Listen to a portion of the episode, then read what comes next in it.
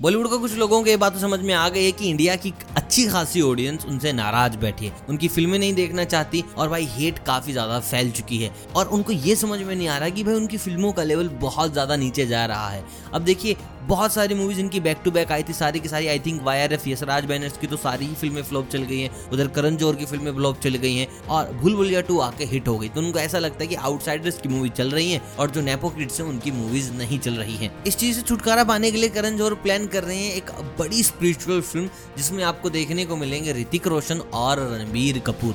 देखिए, एक तो दोनों स्टार किड्स हैं ही, लेकिन इन दोनों की इज़्ज़त काफ़ी ज़्यादा अच्छी है। इनको नेपोटिज्म में ना काफ़ी ज़्यादा घसीटा नहीं ज़्यादा due to their acting skills और अब करण ज़ोर प्लान कर रहे हैं एक रामायण, जहाँ पर रणबीर कपूर होने वाले हैं, राम और ऋतिक रोशन होने वाले हैं रावण। फ़िल्म का जो बजट है, वो काफ़ी बड़ा प्लान किया जा रहा है। और करण जौहर की आखिरी आस है कि भैया, अब तो इंडियन ऑडियंस प्यार करेगी।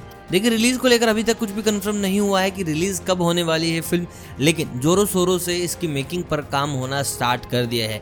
काफ़ी सारे लुक ट्राई किए गए हैं, ऋतिक रोशन के साथ काफ़ी सारे लुक ट्राई किए गए हैं, रणवीर कपूर के साथ। अभी कास्ट पूरी तरीके से फाइनलाइज नहीं की गई है। माता सीता के रोल में लक्ष्मण जी, हनुमान जी, राजा दशरथ, इन सब का अभी तक कोई भी अता पता नहीं है कि कौन इन कैरेक्टर्स को करने वाला है। लेकिन ये चीज़ें होने बहुत जल्द वाली हैं। अब बहुत ज़्यादा फ़िल्में आपको ऐसे ही देखने मिलेंगी। अब देखिए Brahmastra is a kind of Astraverse movie जहाँ पर आपको माइथुल जी बहुत ज़्यादा सुनने को मिलेगी।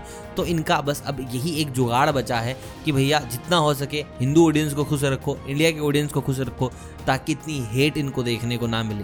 क्योंकि भैया, जैसा इनका पीछे का कॉन्टेंट रहा है, इन्होंने जनता को काफ़ी ज़्यादा निराश किया है।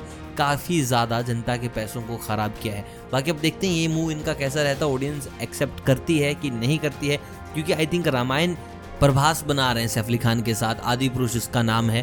तो देखते हैं कब रिलीज़ होती है और बेटर क्या रहती है, आदि पुरुष या फिर करण जौहर की रामायण, वो तो आप ही कमेंट करके बताएँगे। बाकी मैं मिलता हूँ, बहुत जल्द आपको नई न्यूज़ नई अपडेट्स के साथ। अब तक आप सभी को अलविदा।